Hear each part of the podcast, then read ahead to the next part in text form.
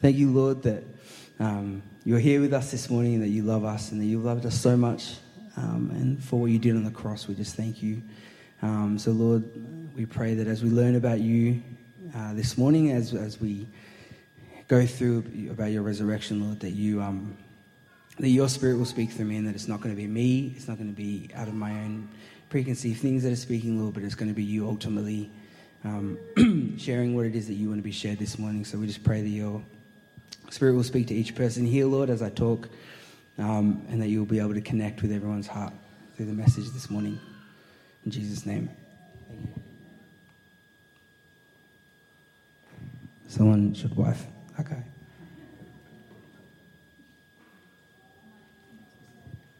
All right, so I'm going to read from 1 Corinthians. Uh, if you all want to turn to 1 Corinthians, 1 Corinthians chapter 15, um, I'm going to read from verse 1, and I'm going to finish when I finish. Um, now, I would remind you, brothers, of the gospel I preached to you, which you, receive, which you received, in which you stand, and by which you are being saved, if you hold fast to the word I preached to you, unless you believed in vain. there we go. For I delivered to you as of first importance what I also received that Christ died for our sins in accordance with the Scriptures, that he was buried, that he was raised on the third day in accordance with the Scriptures, and that he appeared to Cephas and, the, and to the twelve. Then he appeared to more than 500 brothers at one time, most of whom are still alive, though some have fallen asleep. Then he appeared to James, then to all the apostles, last of all, as to one untimely born he appeared also to me. For I am the least of the apostles, unworthy to be called an apostle, because I persecuted the church of God. This is obviously Paul writing this letter, just to give some context. But by the grace of God, I am what I am, and his grace toward me was not in vain. On the contrary, I worked harder than any of them, though it was not I, but the grace of God that is with me. Whether then it was I or they, so we preach, and so you believed. Now, if Christ is proclaimed as raised from the dead, how can some of you say that there is no resurrection of the dead? But if there is no resurrection of the dead, then not even Christ has been raised.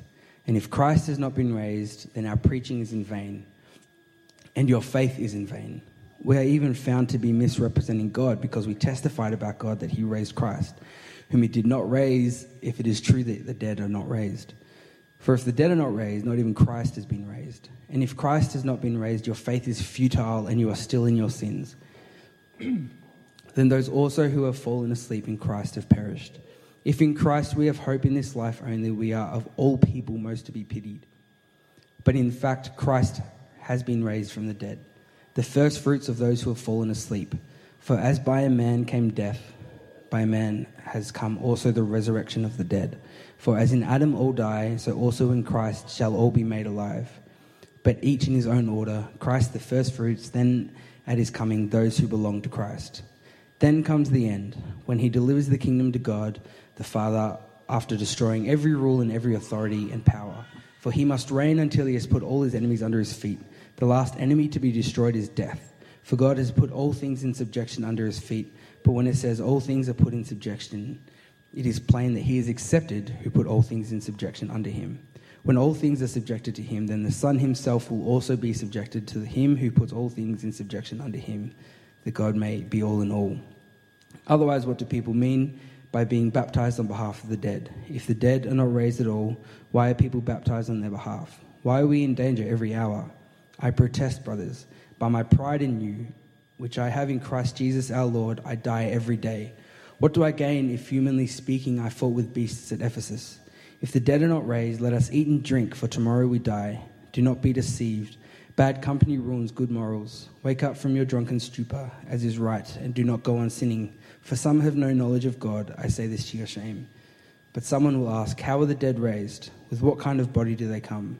You foolish person, what you sow does not come to life unless it dies and which you sow is not the body that is to be, but a bare kernel, perhaps of wheat or some other grain. So, in this, it's obviously talking a lot about the resurrection and the resurrection of Christ and what that means um, and the weight of it. You see, as Christians, we believe um, very heavily that in, in two things that Jesus died on the cross, but then also that he was raised and resurrected. Um, and through that, he was glorified. And within that, for us, what that means is that he defeated death and he conquered sin. And he opened a door for us humans to be in an intimate relationship with God, not based on works and what we could achieve in ourselves, but based on the position of our heart. Right? This is the gospel in a nutshell. Even just simply that Christ died in verse 3 For I delivered to you as of first importance what I also received that Christ died for our sins in accordance with the scriptures, that he was buried, and that he was raised on the third day in accordance with the scriptures. So we're talking about his death and his resurrection. Um, but this whole passage, mine even has a little title. It says the resurrection of Christ. Um, it's this, this whole passage is very concentrated on the resurrection and what that means. Um, because both of these are super important.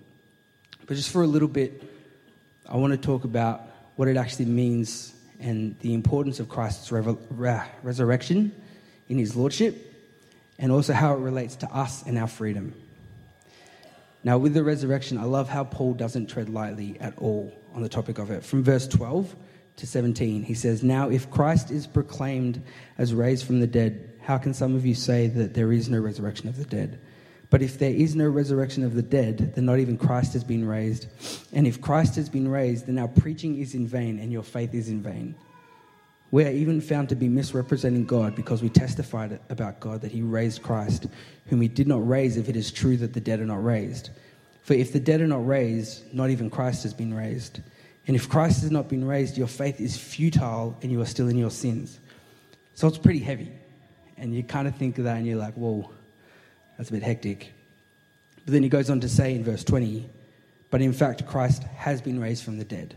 And he even confirms it before when he says in verse 5, after saying that, talking about what the gospel is, he says, And then he appeared to Cephas and to the twelve. Then he appeared to more than the 500 brothers at one time.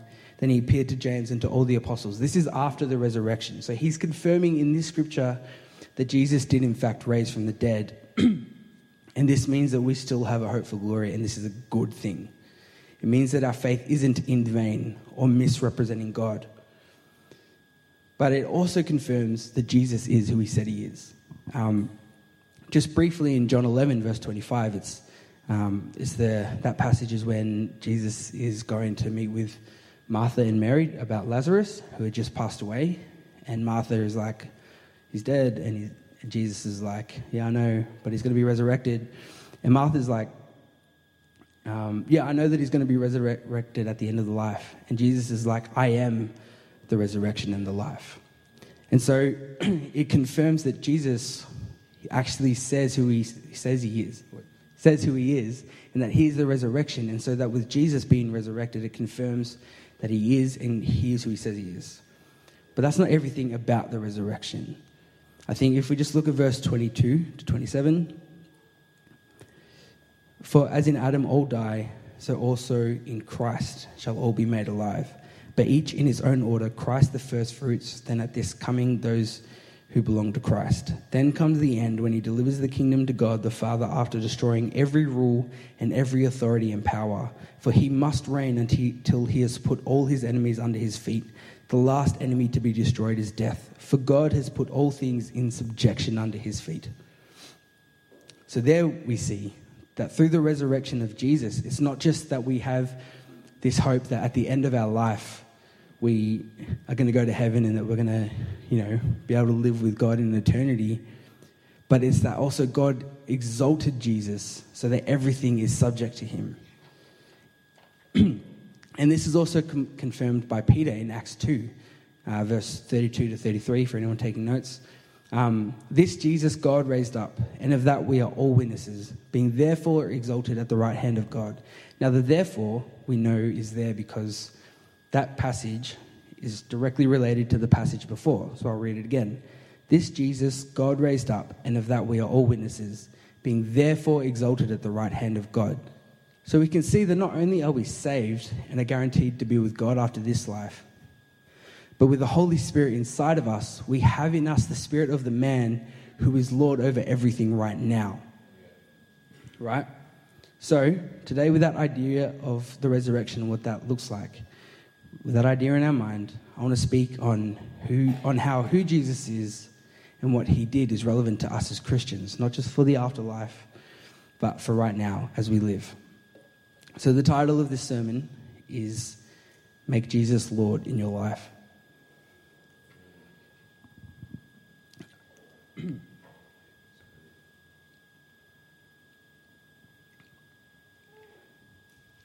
As I was preparing this sermon, I was kind of, I'd been thinking a lot about what it means, like, because we've been talking a lot about death um, to ourselves and death to, like, to the things that are of this world. Um, and I, I realized that I think sometimes as Christians we focus a lot on, on being resurrected. I think sometimes as Christians, as we're brought up, we focus on trying to be different, trying to, because if you think about the resurrection body versus the death, it's like you go down a sinful man and you come up holy so we focus on trying to reach that goal, right? We focus on the example of Jesus and we try real hard to be a changed Christian. You know, we, we say, ah, oh, I just, I'll be less angry. I just, I just got to be less angry. Or I'm going to love everybody because everybody, because Jesus loves everybody. So therefore I have to love everybody. So I'm going to love everybody just based on my own free will. Or I'm never going to sin again. Um, now, while this is noble, and while this is like a, a nice thing to try and want, the intention is misguided. Because if your sole focus is on being changed, then, then the world is going to put up a fight in a way that you never thought imaginable. You see, you can't force fruit. We talk about the fruits of the Spirit being love, joy, peace, patience, all those other ones. Um, and sometimes we think, oh, that means, therefore, as a Christian, I'm filled with the Spirit. Therefore, I have to be loving. Therefore, I have to be peaceful. Therefore, I have to be patient. But the truth is, it says the fruits of the Spirit. So you have to be in, in, in the Spirit, and then the fruit comes. You can't, like I said, you can't force fruit. You can't just be like, ah, love. I'm loving now. Or like, oh, I just gotta be patient, be patient. I'm patient. I'm patient. You're actually being impatient by, by trying to force the patience. Because if, if you try and force it and you try and maintain this, like, I just have to be this, you might do really well. Even it goes from everything from trying to be loving to just trying as simple as not to sin. There's sooner or later your self control is going to wear out, and you're just going to have one of those days. You know, you're driving to work and you're stuck in traffic, and you look over at the transit lane, and there's cars going by, and like 50% of them are just a single driver. You're just thinking, and then you get to work, and your boss is like, Josh, I'm really sorry, but you're going to have to work like twice as hard today because such and such is gone. And you're like, oh, it's okay. I'm patient. I'm loving, it's fine. I hope he has a good day off on holiday. That's fine. And then because of the overworking, you stay overtime and you're like, no, it's fine. It's all good. It's, I'm just going to be patient. This is, you know, God is testing me. I don't know. Just I've just got to be. I've got to have self control. I'll be fine. And then because of the overtime, it means that you're later in the day. So that means you hit peak hour on the way home. So you're stuck in traffic on the way home now. And then as you're driving home, just like one too many people cuts you off in traffic, and you just oh, it's starting to bubble. And the voice is like the voice is starting to lose a lot of its a lot of its power. That like just be self controlled. And you're like, you don't you lose your self-control in trying to maintain the fruit that you've try, you're trying to force here. And then you get home and your your husband or your wife is like oh i'm really sorry but i forgot to bring your clothes in from from outside and now they're all soaked and they're wet. And then you just like you, you get angry. And at some point along the line look to be honest it probably would have been in the transit lane for me but at some point along the line you're going to have an outburst or you're going to get angry and then all of this suppressed, because it's suppressed, it's not, it's not a fruitful self control, it's just suppressed anger when you're trying to force it. All this suppressed frustration is going to come out eventually, and it's going, to, it's going to unleash on someone or even just on yourself, and you lose it. And even if it's brief, you get very angry. But then you feel bad because you're thinking, the whole time you've been thinking, no, I want to be a loving, patient Christian. I want to be, I want to be love. I want to be joy. I want to be, be, be, ah, be peaceful, be patient. Stop it. I mean, no, be patient. It's fine. Um, but what you don't realize is this whole time while you're trying to force yourself to be patient, is that there's, there's this voice telling you that it's bad. But the voice telling you that it's bad not to be patient is actually pride in your flesh. And so then that's another thing where the enemy's going to try and tell you that this is shame. And then you start to feel shamed about why you can't be patient or why you can't stop being angry or why you can't stop doing whatever. And while Satan's got you all wrapped up in this frenzied ball of self, Jesus is over here like, bro, I've got a way for you. Just, just look at me. So, what is the answer then? What is the answer that Jesus is like? He's not just like, I have the answer. He's like, I've already given you the answer. So, what is this answer that we need? Well, if we look at the life of Jesus, we can see that the resurrection didn't just happen automatically. In fact, remember how I said before in John, when Jesus says, I am the resurrection. So the resurrection was in Jesus' identity. But if it was an automatic thing, then as soon as Jesus was born, he would have been lifted up to heaven. But that's not what happened. Now, obviously, we know what happened. He had to die first. But it wasn't that he just died, he died willingly. If you look at the scripture, it's not that the life was forced out of him. He actually says, It is finished, and he gives it up. He willingly dies. He willingly says, I'm going to die. And that's when the resurrection happened. So, this is why we keep talking about this. This is why it is so important as Christians to die to ourselves because it is the example that Jesus set. Because then, when we die to ourselves, we see the result, and that is the resurrection of Jesus in us. It's when we die that we see that. It's when we let go of these entitlements. It's when we let go of this of unforgiveness, our rights, the things that are trying to hold us back, the things that tell us that, that no, I definitely shouldn't have, have had to stay back at work, or I definitely should have been able to, whatever, I definitely deserve this for dinner tonight. Even the smallest things, you, what entitlement tells you that some of the smallest things are the biggest betrayal. But what the resurrection does when we die to ourselves, when we die to that, the resurrection that comes out of that is that Jesus is like, bro, just let it go. It's actually not a big deal. Just focus on me. We actually even see that in Paul's testimony. Um, because before this, he says in verse 36, What you sow does not come to life unless it dies. So for us to see the resurrection, we have to sow something that is dead, right? And this is why Paul mentions, For I am the least of the apostles, unworthy to be called an apostle because I persecuted the church of God. Remember that Paul was the one that went around, was the, was the main dude in persecuting all the Christians during the persecution of the church in Acts. He was like the top dog in that. And then yet Jesus found him and he met him and he changed him. And he changed him in the encounter, but that's not it. Paul actually mentions how it's happened over time in verse 31. I protest, brothers, by my pride in you, which I have in Christ Jesus our Lord, I die every day. So Paul even mentions that with it, because we know that Paul was met on the, on the road to Damascus.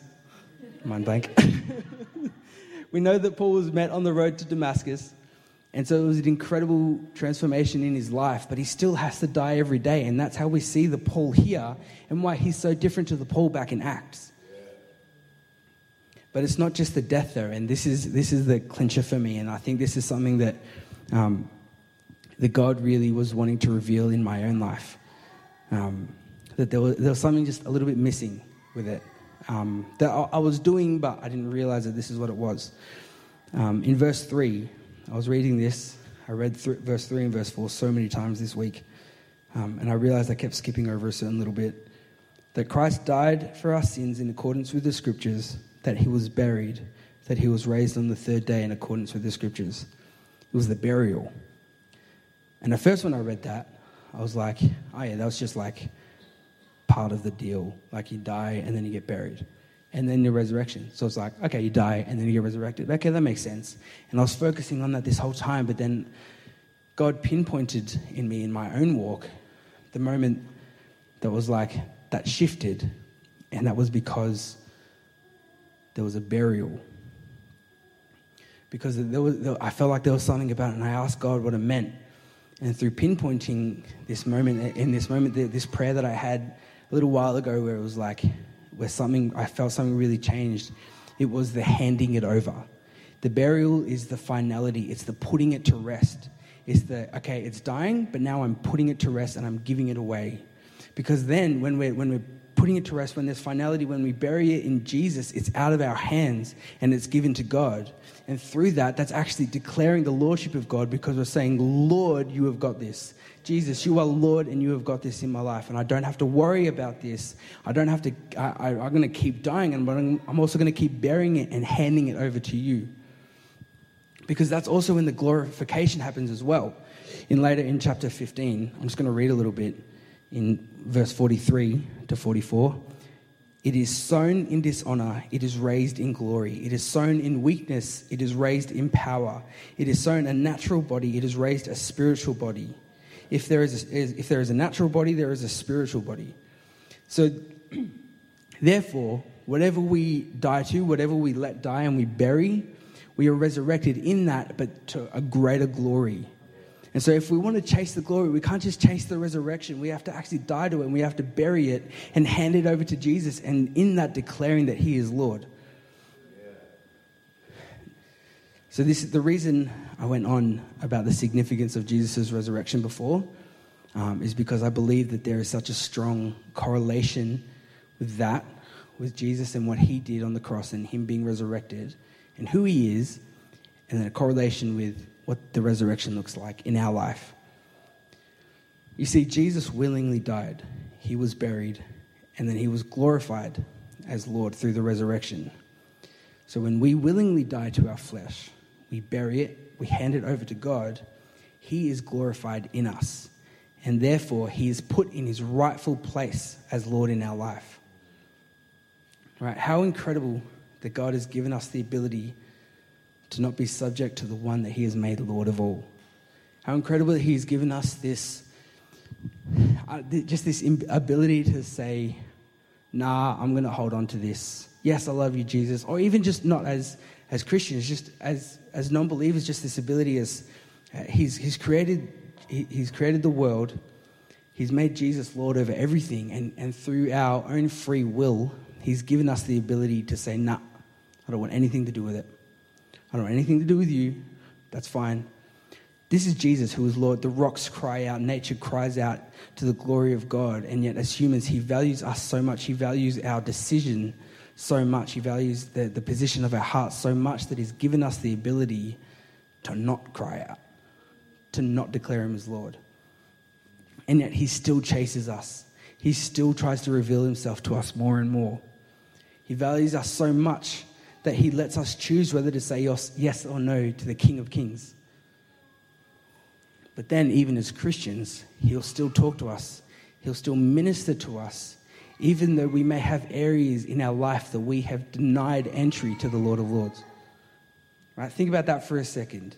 God can still use me as a, as a preacher, as a worship leader, as, a, as anything, as any kind of leader, and I still might have an area of my life that I'm holding on to, that I'm not letting Jesus into, that I'm like, no, no, no, I've got this. I'm go away. No, but like, I've, yeah, like Jesus, I worship you, but in this area, I'm like, no, no, no, just leave it. But he still talks to me, and he still leads me, and he still worships me. And how incredible is that? Especially when you consider that it was his plan all along for Jesus to be Lord. You look at the scripture in verse 3 again. It says that Christ died for our sins in accordance with the scriptures, that he was buried, that he was raised on the third day in accordance with the scriptures, which means that it was always in God's plan to have Jesus be Lord, which means that for eternity, Jesus is Lord in a way. So that means that it was always in God's plan for Jesus to be Lord in our life. So when we're actively denying Jesus' entry into aspects of our life where we could let him be Lord, but he's not, we're actually going against the very plan of God. But He still lets it and He still uses us and He still ministers to us and talks to us. But I think we need to have that revelation that we need to, to give it over to God because when, when we consider the fact that Jesus is Lord above all, how much more do you think that we can do when we die and we bury our flesh and we let God be glorified in that. When we let Jesus and sit Him at the rightful place on the throne in our lives. How much more power do you think he can have? How much more work do you think that he'll be able to do in our life when we let him in that place? Therefore, because when we do that, we're letting the one who's way above everything else, every other rule, every principality, sit in, sit in authority over our life. But when we don't die, when we don't bury, we're not giving him that throne. We might think we are, but we're actually denying him the throne that he has a rightful place to sit on in our life, especially as Christians. And that's a scary thought. Sometimes, as Christians, when we hold on to things, when we hold on to, to pride, when we hold on to, to anger, when we hold on to our entitlements, what we don't realize is that we're actually we're blocking Jesus from sitting on the rightful place over every aspect of our life. If you think about, you know, like we've, we, have we have talked about strongholds and we talk about that in DMS and we even just talk about unforgiveness and stuff. Like if you think of yourself as one massive bit of land and Jesus is ruling over everything, but there's just like one area over here that you're just not letting him get into.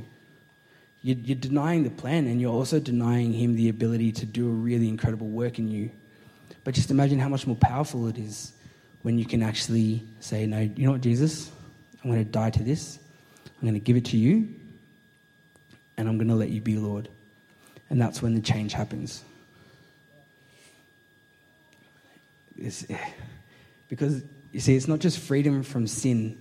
It's not just, the resurrection doesn't just mean that we get, and Jesus' death as well doesn't mean that we, it's not just about being resurrected when we die and being able to go to heaven at the end of our life. But it's about having the freedom and about being effective ministers in this life.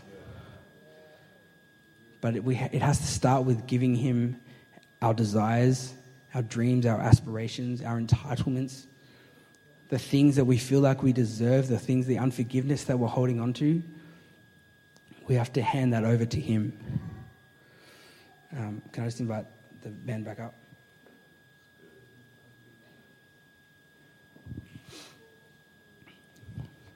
Um, I just want to share a little bit of my own testimony. Um, within this, God's been like teaching me so much about what it actually means to die to yourself and really kind of. It, it, there's a real incredible place of freedom in it. Um, last year, around uh, about a year ago, I um, through a series of conversations and through a series of, um, you know, just chatting with people, I realized that my my own um, what's the word aspirations or my own goals, I was kind of putting them above what God wanted me to do. Uh, a lot of you would know that I'm a, I'm a musician and I gig um, and uh, I, I have a very strong desire still. I have a very strong desire to take it like as far as it can go because I, I, love music and music is a big part of me. But what I realized is that uh, about a year ago was that I was holding it on this pedestal and I was I was trying to control it because I, I also really strongly believe that God has blessed me with a lot of stuff musically. He's blessed me with a lot of incredible opportunities, in, in opportunities to learn how to play. Um, and that's and I'm, I'm, so grateful for that. But at the same time, I was like, yeah, but I'm going to use that, and I'm going to be the best in the whole world. Um, not actually, but this was so. Last year, I was like, I, I, need to take this as far as I can go, and I was I was doing everything I could in my own strength, in my own power. I was going to these really hectic gigs. I was um, I was, I was doing, I was taking as many like musicals as I could on. I was, I was saying yes. I was practicing heaps, and I was just doing all this stuff to try and like, to you know, all the things that you need to do. Like in general business, a lot of you would know it as networking, which is the same with um, with music. It's just networking, getting people, getting to know people, um, and getting your name out there. But what I realized that in doing that, I'm also the youth leader here, and what I realized that in doing that it was taking away from my ability to focus to focus on the youth group. It was taking away from my ability to focus on ministering to the people in this church, this family that I have here. It was taking away my undivided, like my attention. And the reason for that was because I was putting being a musician on this pedestal. And I was uh, I was being a professional, full time working musician on the pedestal, right? But with these conversations and through through prayer with God and spending some time with Him, God kind of showed me. He's like, I gave you these gifts. I gave you the opportunities to learn. I gave you all this stuff. So why are you trying to take it into your hands now?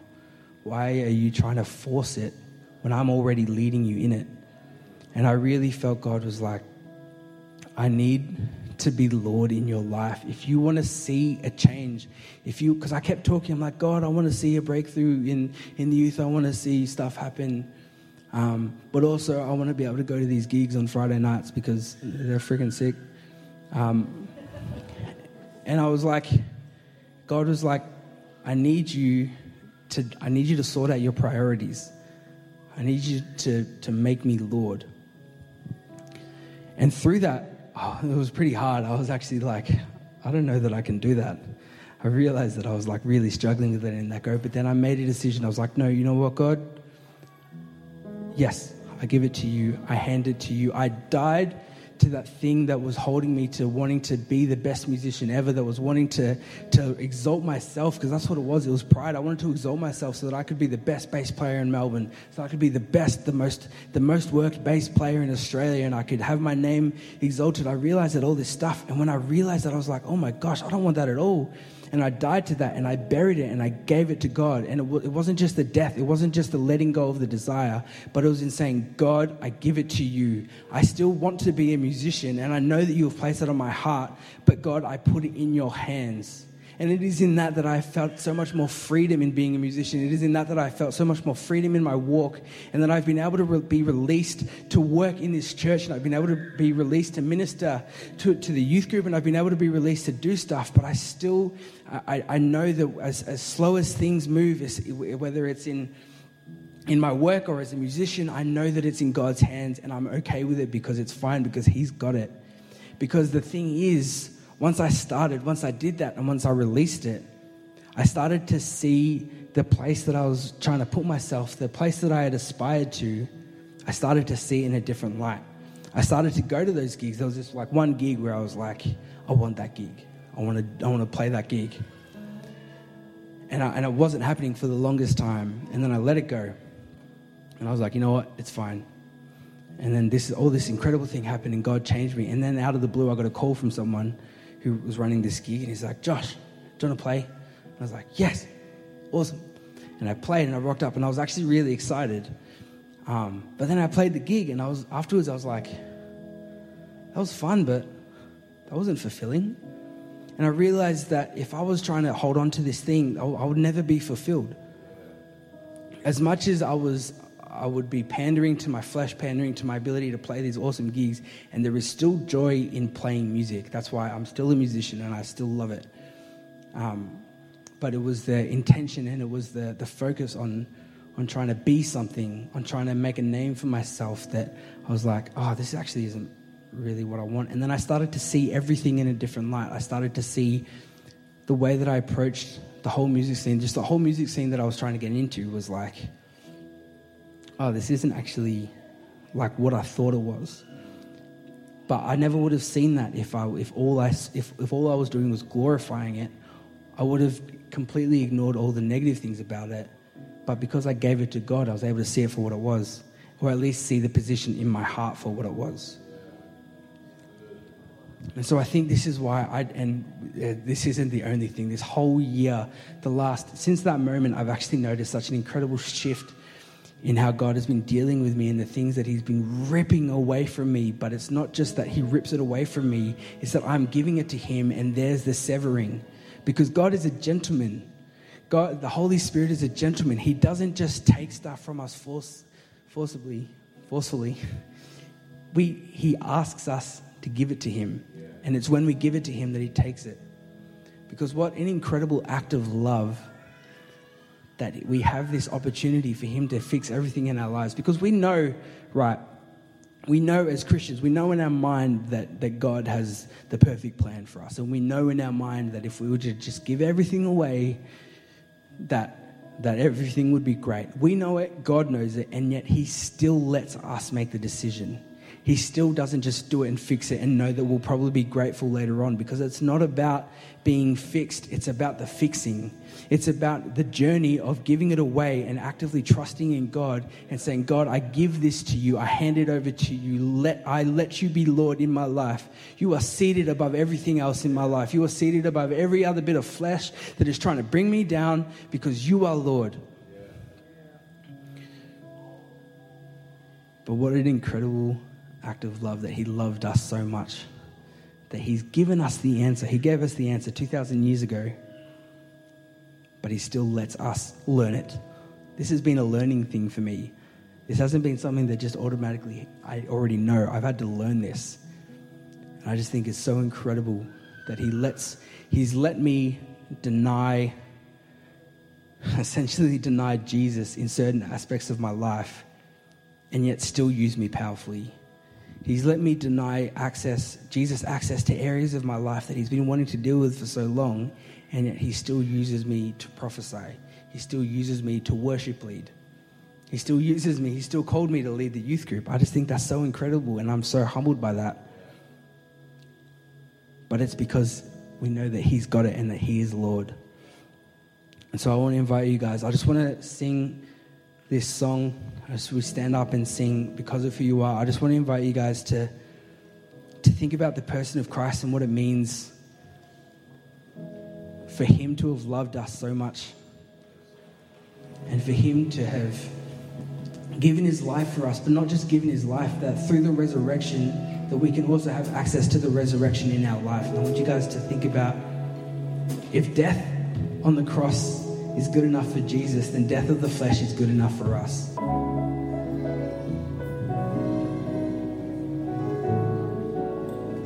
Thank you, Lord.